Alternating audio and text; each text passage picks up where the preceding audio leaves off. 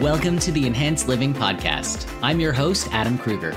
I believe that we all have within us the power to be everything that we are meant to be and so much more. This show is a weekly dose of practical and spiritual principles, strategies, tips, and ideas to help you grow into the best version of yourself. Here's to becoming exactly who you were meant to become. I've been called a human Swiss Army knife because I'm a TV host, inspirational speaker and coach, live event MC and DJ, certified yoga and Ayurveda teacher, functional fitness enthusiast, author, husband, and dad with a voracious appetite for knowledge, and I'll be sharing real talks with successful people from all walks of life, spiritual teachers and masters, and experts in many different fields. I'll also share my own perspective that I've gained from over 20 years of diligent meditation and spiritual work so we can all experience enhanced living. Are you ready to evolve? Let's do this. Welcome back to the show.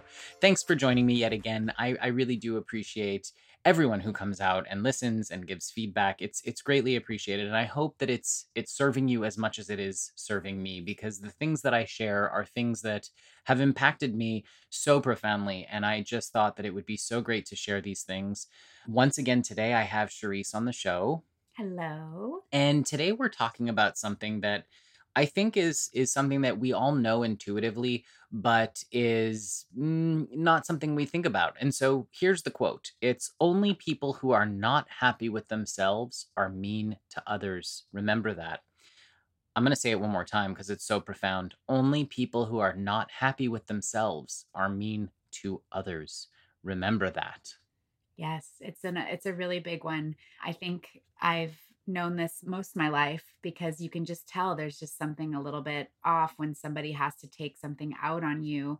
Now there are other instances where, you know, you you play a part in something, but if somebody's just off the cuff rude to you or mean to you for no reason, they're obviously struggling or hurting with something. And so when that happens, I immediately shake it off for myself and I send that person love. I just think that that's what they're missing in their life. And it's interesting because now we have a nine year old and you know he's had some situations where some where he felt hurt or somebody was mean to him and and we talked about it let him let go of the emotion and then we immediately send love to that person because i i want him to know these things early on it's so powerful that he does get that. I do have to say, this is something that is, it's sort of counterintuitive because sending love to someone who's being rude or mean to you is is really not the course that we would expect to take. Usually if someone's rude or mean, we instinctively want to lash back out at them, but that's not how we break the cycle and solve the problem. So the fact of the matter is is that when was the last time you ever saw someone who is truly happy with themselves,